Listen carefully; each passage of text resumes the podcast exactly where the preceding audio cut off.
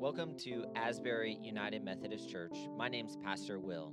Thanks for joining our podcast. This is where you'll be able to find all of our sermons, as well as special devotionals and interviews. We hope these messages inspire hope and bring support as you grow on your journey of faith. If you have any questions, or if you want further conversation, or if you simply like what you hear, connect with Asbury through our Facebook page or by checking our website at asburymaitland.org.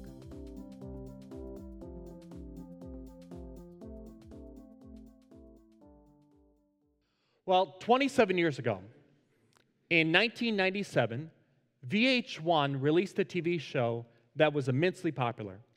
In fact, it was so popular that it became one of VH1's longest-running TV shows. And the TV show I'm talking about this morning, the TV show that I'm referring to, is none other than Behind the Music. How many of you are familiar with Behind the Music, or have maybe seen an episode or two, or maybe more of Behind the Music? Well, what the show sought to do, the show sought to profile various musical artists and groups, documenting not just their success, not just their rise to fame, but also challenges and setbacks that they faced over the course of their careers. And Behind the Music's success was simply phenomenal. In fact, the show was on the air for 16 seasons and produced well over 250 episodes, with the last episode airing back in 2014. So it began in 1997 and then went to 2014. And then what happened 3 years ago in 2021 is Behind the Music received a reboot on Paramount+. Maybe some of you have a Paramount+ subscription, where new episodes continue to air. But what accounts for the enduring appeal of Behind the Music? Why does this TV show tend to resonate with us so much? Well, folks, I think it lies in our innate desire to feel personally connected to the people behind the music that we love. You know what I'm talking about? We don't want to simply see these artists as faraway celebrities or as wealthy individuals. No, we want to see them as everyday, ordinary people like us, don't we? People who mess up. Anybody here mess up? People who make mistakes. People who face challenges. People who deal with family problems. And that's where the show's allure lies. The show offers an intimate glimpse, an up-close look into the lives of these artists, allowing us to perceive them as more than just their music. Well, taking our inspiration from the success of that TV show, and listen, if you've been with our church for the last few months, you'll probably realize that the last couple of sermon series seem to have stemmed from movies and TV shows. We didn't plan for it like that. It just sort of happened, okay? But taking our inspiration from the success of that show, this morning here at Asbury, we are launching into a brand new sermon series for Lent. Lent is that season that brings us into Easter. We're starting a new sermon series for Lent entitled Behind the Cross. Can you say this with me? Behind the Cross. In this sermon series, what we're going to do as a congregation is we're going to take a closer look at some of the key figures of the Passion narrative. Now, for those unfamiliar with the term, Passion narrative refers to the accounts in the four Gospels. And what are the four Gospels? Matthew, Mark, Luke, John. What I'm saying is pretty serious, I guess. My microphone's still on? Okay, it is still on. I can hear it crackling a little bit. Good? Are you sure? Okay. It doesn't feel like we're good, but maybe we are. So Passion narrative refers to the accounts, and by the way, to our sound team, if we're not good, just maybe give me a thumbs down. I want to make sure that our online congregation can also still hear. So online folks, let us know if you're still with us in the chat.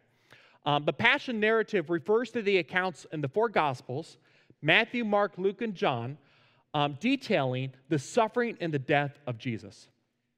There were numerous events leading to Jesus' death on Good Friday, and these events involve various people. While some of us may have heard of these figures in the past, perhaps in previous sermons or Bible studies, what we tend to lack is a comprehensive, a robust understanding of their stories. And so, similar to the approach of Behind the Music, what we're going to do is we're going to profile these individuals. Doesn't that sound like fun? We're going to profile these individuals. We're going to delve into their lives with the information that we have from the Bible and historical sources as much as we're able to, uncovering the good, the bad, the ugly. And our aim in the sermon series is to better understand how their stories, the stories of these people, sheds light and illuminates the teachings of Holy Scripture. And the figure that we're going to start with this morning as we kick off this new sermon series is a gentleman by the name of Joseph Caiaphas. Joseph Caiaphas. You ever heard of Joseph Caiaphas? Better known as Caiaphas. But before we delve into Caiaphas' story, let's set the context. This is really important. When Jesus came among us 2,000 years ago, Jesus entered a world vastly different than the world that we occupy today. That seems pretty obvious, doesn't it? Nevertheless, it's crucial that we keep this in mind. First, Jesus was born into ancient Judaism. Not Judaism as it's practiced today, but rather ancient Judaism, a religion that dates all the way back to Abraham, the patriarch, in the book of Genesis, a religion with a distinct set of customs and practices and beliefs. But then second, Jesus was born during a critical period of human history that all of us studied about in school, and that would be the Roman occupation of Israel. The Roman occupation of Israel. You can see this map up here on the screen. Rome had this massive empire back then, stretching all the way to Spain during Jesus' time, and then later into Great Britain. It was the most powerful empire in the world. It's represented here in the purple. And so if you were somebody who lived in this empire, you did whatever the empire said, no questions asked. Otherwise, you would be crushed. This is an imperfect analogy, but when I was a kid, there was a cartoon that I would watch on Saturday mornings. Do y'all remember watching Saturday morning cartoons? Or maybe your kids watched Saturday morning cartoons. You would come out of bed, get a bowl of cereal, and just sit in front of the TV and watch cartoons. Well, the cartoon that I used to watch was called Recess. Recess. Now, the show revolved around 6 kids and all their adventures during recess. And so what would these kids do? Well, they would run around on the playground. They would have fun. They would play games. They would get into trouble. But it was more than just games. On the playground during recess, these kids actually had their own mini society, complete with a governing system. And there was a 6th grader who sat at the very top of this governing system. And what did the kids call him? They called him King Bob.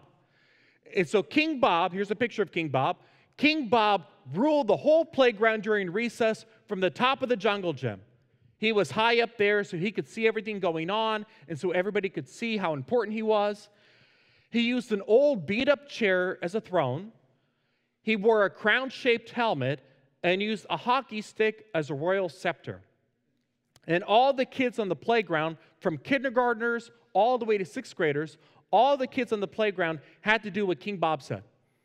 If King Bob said jump, what did you do? You jumped. If King Bob said go, you went. You listened to King Bob. You did what King Bob said. Now, I realize that this is a cartoon analogy because that's how sophisticated my preaching is. But that's not too far off from how the Roman Empire worked. And so if you were a Jewish person living in the Roman Empire, you were free to worship God. You were free to practice your faith, but always under the watchful gaze of Rome. And you do not challenge Rome. You do not go up against Rome, because what would happen to you? You would be crucified. Crucifixion was an execution that was specifically reserved for political criminals. The crucified person would sit up, or not sit up, but they would hang up on a hill for everybody to see as a reminder, this is what happens when you come up against Rome. And so, folks, into this world shaped by ancient Judaism, dominated by the Roman Empire, we encounter Caiaphas. Now, we tend to remember Caiaphas as the quote-unquote villain, the bad guy of the Passion narrative or the Holy Week story, the antagonist. He was the chief priest who presided over the religious trial that later resulted in Jesus' crucifixion. But what I want us to understand this morning, his story is a lot more complicated than simply being a villain. And so let's talk about his story. Now, we don't have a lot of information about Caiaphas. He's just mentioned a few times in the Bible and in different historical sources. But one thing that we do know is that when he was a young man, he married into a very powerful family. He married into a very powerful family. And in fact, his father-in-law, Annas, can you say Annas? His father-in-law, Annas, used to be the high priest. But then what happened, scholars suspect because Annas got too big for his britches. You ever heard that expression? Too much power, too much influence. That made Rome nervous. Rome removed Annas from that position of being the high priest, and then Caiaphas succeeded his father-in-law as the next high priest. This happened around the year 18 AD. But here's the deal. Even though Caiaphas was the official high priest in Israel, his father-in-law, Annas, still wielded considerable influence. I'm going to give just two examples of this. This is what Luke says in his gospel, Luke chapter 3, just before Jesus, or actually right when Jesus begins his public ministry. This is what Luke tells us. He says, it was now the 15th year. This is the year in which Jesus began his public ministry at the age of 30. It was now the 15th year of the reign of Tiberius, the Roman emperor. Pontius Pilate, we'll talk more about him later in the series. Pontius Pilate was governor of Judea. Annas and Caiaphas were the high priest. Huh. Now that's pretty odd, because in Israel, there was only one high priest. And when Jesus started his public ministry, who was that? It was Caiaphas. It wasn't Annas. What's going on? Well, Luke, who's a historian, is saying between the lines, yes, Caiaphas was the official high priest, but Annas had such influence, he had such power, there was such loyalty that the people felt to him, who were probably upset that Rome had removed him, that Annas still acted as the high priest along with his son-in-law. You know what I'm talking about? To use an analogy, it's kind of like when a prominent pastor who's been at a church for decades retires, but then remains in the community. There might be a new pastor. There might be a new senior leader. Does the previous pastor who served for decades have influence? Absolutely, he or she does. Another example of Annas' ongoing influence can be seen in what happens following Jesus' arrest on Holy Thursday, the day before Good Friday. This is John's account in John 18, verses 12 and 13. So the soldiers, their commanding officer, and the temple guards arrested Jesus and tied him up. First, they took him to who? Annas, since he was the father-in-law of Caiaphas, the high priest at that time. Even before the religious leaders took Jesus to Caiaphas, the high priest, they took him to Annas. Annas was a powerful man, the patriarch of a powerful family. In fact, in addition to his son-in-law, Caiaphas, 5 of Annas' sons, how many? 5 of his sons went on to become high priest. In our context today, this family would be like the Kennedys. We've had a lot of Kennedys, right, serving in office. There were a lot of people in Annas' family who served as high priest.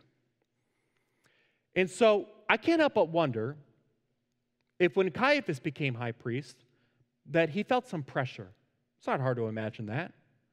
He felt as if he was in the shadow of his father-in-law. I mean, he had a lot to live up to. Now let's talk a bit about his job. as high priest. What is a high priest? Well, we're not going to get into all the details, but as high priest, it was Caiaphas' job to lead the people of Israel in their worship of God and to also oversee the functions of the Jewish temple. Up here on the screen, this is an artist's rendition of what the temple looked like 2,000 years ago. Now remember, there were two temples. The first temple, which was built by Solomon under his direction, that temple was destroyed by the Babylonians around 587 BC. And then what happened after the Jewish people were taken to Babylon and they came back is they rebuilt the temple. And so this is the second temple that was around when Jesus was here. Now, this temple also was destroyed. Who destroyed this temple?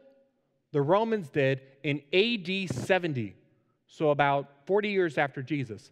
But when Jesus was engaged in his ministry, that's what the temple looked like. Caiaphas' job was to oversee the functions of the temple, and it was also his job to ensure that the Jewish nation stayed in the good graces of Rome. Because what could happen in a moment's notice, and what did happen later on, is that Rome could destroy the temple and destroy the nation just like that. And this is why Caiaphas, in large part, didn't like Jesus. He perceived Jesus as a threat. I mean, come on. Jesus was popular, wasn't he? He was charismatic. People listened to him. He fed the multitudes. He cast out demons. And on top of all this, what was the main theme of Jesus' preaching? What was the topic that Jesus talked about more than any other topic? Three words. Kingdom of God, or sometimes it's called the kingdom of heaven. Now, to the religious establishment, talk of another kingdom sounds like what? A potential uprising or insurrection against the empire, and that simply cannot happen.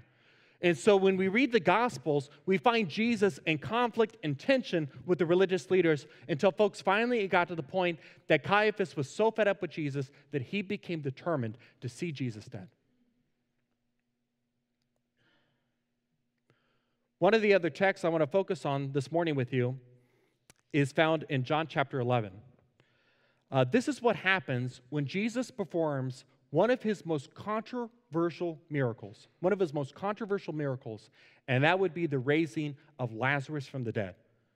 Remember, Jesus finds out that Lazarus has passed away, and he goes, and he's with Lazarus' family, but then he calls Lazarus out of the tomb. Well, this is what happens after that miracle.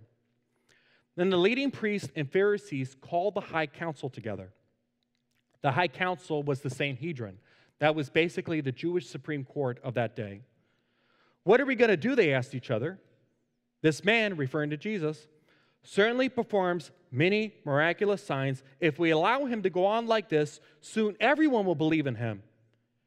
Let's read this next sentence together. Then the Roman army will come and destroy both our temple and our nation. That's the fear. The Roman army will destroy our temple and nation. Caiaphas, who was high priest at that time, said, "You don't know what you're talking about. You don't realize that it's better for you that one man should die for the people than for the whole nation to be destroyed." He did not say this on his own. As high priest at that time, he was led to prophesy that Jesus would die for the entire nation, and not only for that nation, but to bring together and unite all the children of God scattered around the world. And so after the raising of Lazarus, the religious leaders are absolutely petrified, believing that if Jesus continues to perform miracles like this, I mean, come on, raising a dead man, that doesn't happen. If he performs miracles like this, well, he's going to attract a bigger following, and Rome is going to notice, and Rome is going to feel threatened, and Rome is going to come, and they're going to destroy our nation. And that's when Caiaphas is led to make this statement. He says, y'all don't even know what you're talking about. Don't you even realize it's better for one man to die than for the entire nation to be destroyed? Now, what's intriguing, Caiaphas doesn't realize this, but what he's actually doing in the moment, what's he doing? He's prophesying. In other words, he's speaking on behalf of God into the future. Because, folks, this is exactly what Jesus is going to do. He's going to die. And he's not just going to die for the Jewish nation, he's going to die for what? For the entire world. As it says in John 3:16, our choir reminded us of this truth so powerfully and beautifully as they were singing, "For God so loved the world that he gave his only begotten son." Jesus is going to die so that all humans, Jew and Gentile alike, might be drawn to God. Pretty remarkable, isn't it? And so the story of Caiaphas teaches us something very important. God can work through anyone. God can work through anyone, even if they don't realize it, even if they're actively opposed to God. Remember, this is the same God who in the book of Genesis used Joseph's brothers to get Joseph to Egypt. Even though Joseph's brothers' hearts were full of evil when they sold their brother to slavery. This is the same God who used Pharaoh, who refused to let the people of God go from slavery, to demonstrate his power to the entire world. This is the same God who used the selfish decree of an emperor, Caesar Augustus, to ensure that Mary and Joseph went to Bethlehem where the Messiah was supposed to be born. This is the same God who in the book of Acts took a persecuted church and caused it to grow and thrive and flourish. This same God, Almighty God, spoke through Caiaphas. And not only did he speak through Caiaphas, but he used Caiaphas in the story of salvation. Because the trial that Caiaphas presided over, that resulted in Jesus' death, it also resulted in our salvation. I like the analogy that Philip Yancey, he's a wonderful spiritual writer. I like the analogy that Philip Yancey draws in this article that he wrote. He likens God to a grand chess master. A grand chess master. Do we have any chess players? Okay, like 2 or 3 of you out of a whole congregation? When you're playing a game of chess and you're up against somebody good, not somebody like me who doesn't know what they're doing, but if you're up against somebody really good who's a master at the game, you are free to move your pieces anywhere you want to on the board, right? I mean, you can move your bishop over here. You can move your queen over here when it's your turn. But it really doesn't matter where you move your piece. The chess master who knows what they're doing, they're going to take your move and they're going to use it to their advantage so that they might win the game. And if you're still not sure what I'm talking about, I want you to take a look at this clip.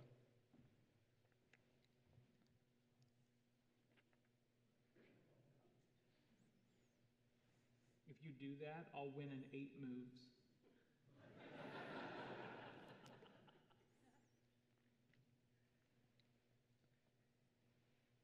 In 5 moves.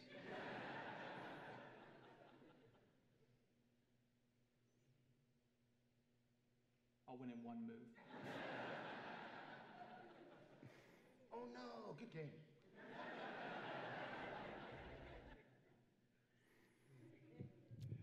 This clip, as funny as it is, it gives us a picture of how God works. God doesn't force us to do anything. God doesn't manipulate us. God doesn't control us. He honors our freedom, but he also uses our free choices, even when they're really bad, to accomplish his purposes. Caiaphas spoke without realizing that he was prophesying about the future. He was declaring something really profound about Jesus, and God also used Caiaphas in the story of salvation. He took Caiaphas' free actions and used them for the good. And so, folks, in that sense, Caiaphas' story teaches us and reminds us of God's ultimate sovereignty. God is king over everything. But his story also reveals something else that I want to talk about. His story reveals what can happen when we let fear and power control us. Caiaphas had reached the peak of his religious career when he became high priest. And there's no doubt that he was smart, that he was capable, that he was gifted. And I suspect that when he started his work as a priest, he began that work with a sincere call from God, a genuine desire to make a difference. But then what happened over time as he continued to advance, climb the ladder, so to speak, He started making compromises. He started getting too close to Rome. Now, these compromises at first, I suspect they were rather small, maybe seemingly insignificant. But then over time, they got bigger and bigger and bigger, more dramatic, more dramatic, more dramatic. Until finally, Caiaphas was so terrified by Jesus' popularity and the possibility that Rome could remove him, just like they removed his father-in-law, that he became determined to stop Jesus no matter the cost. Even if it meant knowingly executing an innocent person. And so on late Thursday, after the Last Supper, Jesus and the 11 disciples were in the garden. There were 11 disciples at that point because Judas had already left to go find the religious authorities. Then Judas came with a band of soldiers. They arrested Jesus. This is what happens after the religious leaders arrest Jesus. This is Matthew's description. Then the people who had arrested Jesus led him to the home of Caiaphas. This trial actually happened in Caiaphas' house. The high priest, where the teachers of religious law and the elders had gathered, inside the leading priests and the entire high council, again, this was called the Sanhedrin, were trying to find witnesses who would lie about Jesus so they could put him to death. But even though they found many who agreed to give false witness, they could not use anyone's testimony. That's because the testimony that they gave was not in agreement. And according to Jewish law, the law of Moses, at least 2 or 3 witnesses had to be in agreement if you were going to be convicted of a crime. So finally, 2 men came forward who declared, "This man said, I am able to destroy the temple of God and rebuild it in 3 days." Now, when Jesus said that, he wasn't talking about the actual temple. He was referring to his body. Then the high priest stood up and said to Jesus, "Well, aren't you going to answer these charges? What do you have to say for yourself?" But Jesus remained silent. Then the high priest said to him, "I demand in the name of the living God, tell us if you are the Messiah, the Son of God." Jesus replied, "You have said it. And in the future you will see the Son of Man seated in the place of power at God's right hand and coming on the clouds of heaven." Then the high priest tore his clothing to show his horror and said, "Blasphemy. Why do we need other witnesses? You have heard all his blasphemy. What is your verdict?" "Guilty," they shouted. "He deserves to die." Then they began to spit in Jesus' face and beat him with their fist. And some slapped him.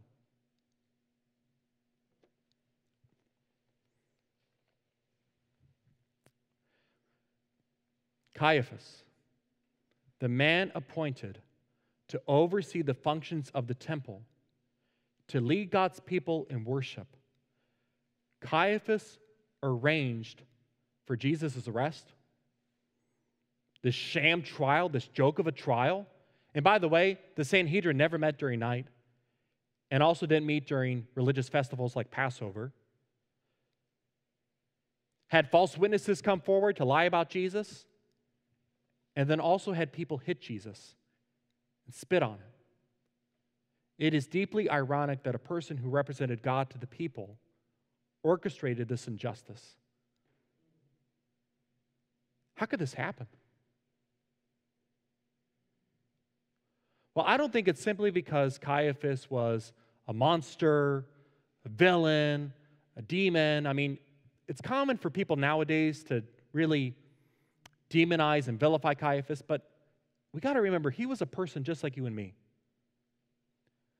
I think Caiaphas acted the way that he did because he was so afraid of losing power. Power is seductive, isn't it? And when we become entangled by power, the possibility that we could lose it, well, sometimes we're tempted to abandon our integrity and to engage in activities that we never would have imagined. This happens to a lot of us. You ever heard of Chuck Colson? In 1969, Chuck Colson was kind of like Caiaphas in the sense that he had reached the peak of his career. He was only 38 years old, not even 40 years old, and he was an aide to the president of the United States of America. He was one of President Nixon's advisors. He was a part of President Nixon's inner circle and was very smart and capable and gifted and politically astute, but at the time, he lacked a moral compass, as he even admitted later on. He believed that the means always justify the end, no matter how bad the means are. In fact, allegedly, he once said that he would run over his own grandmother if it meant protecting President Nixon. And so when there became a possibility that Richard Nixon might not win re-election, and therefore Colson would lose his privileged position of the White House, he became involved in which scandal? The Watergate scandal, one of the worst political scandals of modern history. And so for his part in the Watergate scandal, he went to prison for 7 months. Now, thankfully, in prison, God intervened. He had an encounter with the living Jesus that changed him, made him into a new person. But up until that encounter with Jesus, he was kind of like Caiaphas, so afraid of losing power. Here's my question for you and for me. What are we doing with the power that's been entrusted to us? Because all of us hold some level of power, whether it be in our homes, in our families, in our communities, in our places of work. Are we stewarding that power appropriately and responsibly with integrity? And if push came to shove and there was a possibility that we could lose it, would we be okay with letting it go? Human beings are complicated, aren't they? Caiaphas was more than the summation of his actions. I want to be clear about that. But his actions do highlight two spiritual truths. God's sovereignty over history. God can work through anyone, even without realizing it, and even those who are opposed to God. And what can happen when we let fear and power control us? Folks, God does not want us to be driven by fear. God wants us to be led by love. And when we are led by love, we'll look more like the person of Jesus, who, because of his great love, went to the cross and died for us all. In the name of the Father, and of the Son, and of the Holy Spirit. Amen. Let's pray. God, thank you for using us to accomplish your purposes, for your sovereignty, for your kingship, for your lordship. And thank you also for the reminder that you don't want us to be driven by fear or by a lust for power. You want us to be led by love. And so, God, help us in this task. Give us grace. Give us mercy. Continue to empower us so that we might be about the work to which you have called each of us, in and through Jesus Christ, in whose name we pray. Amen.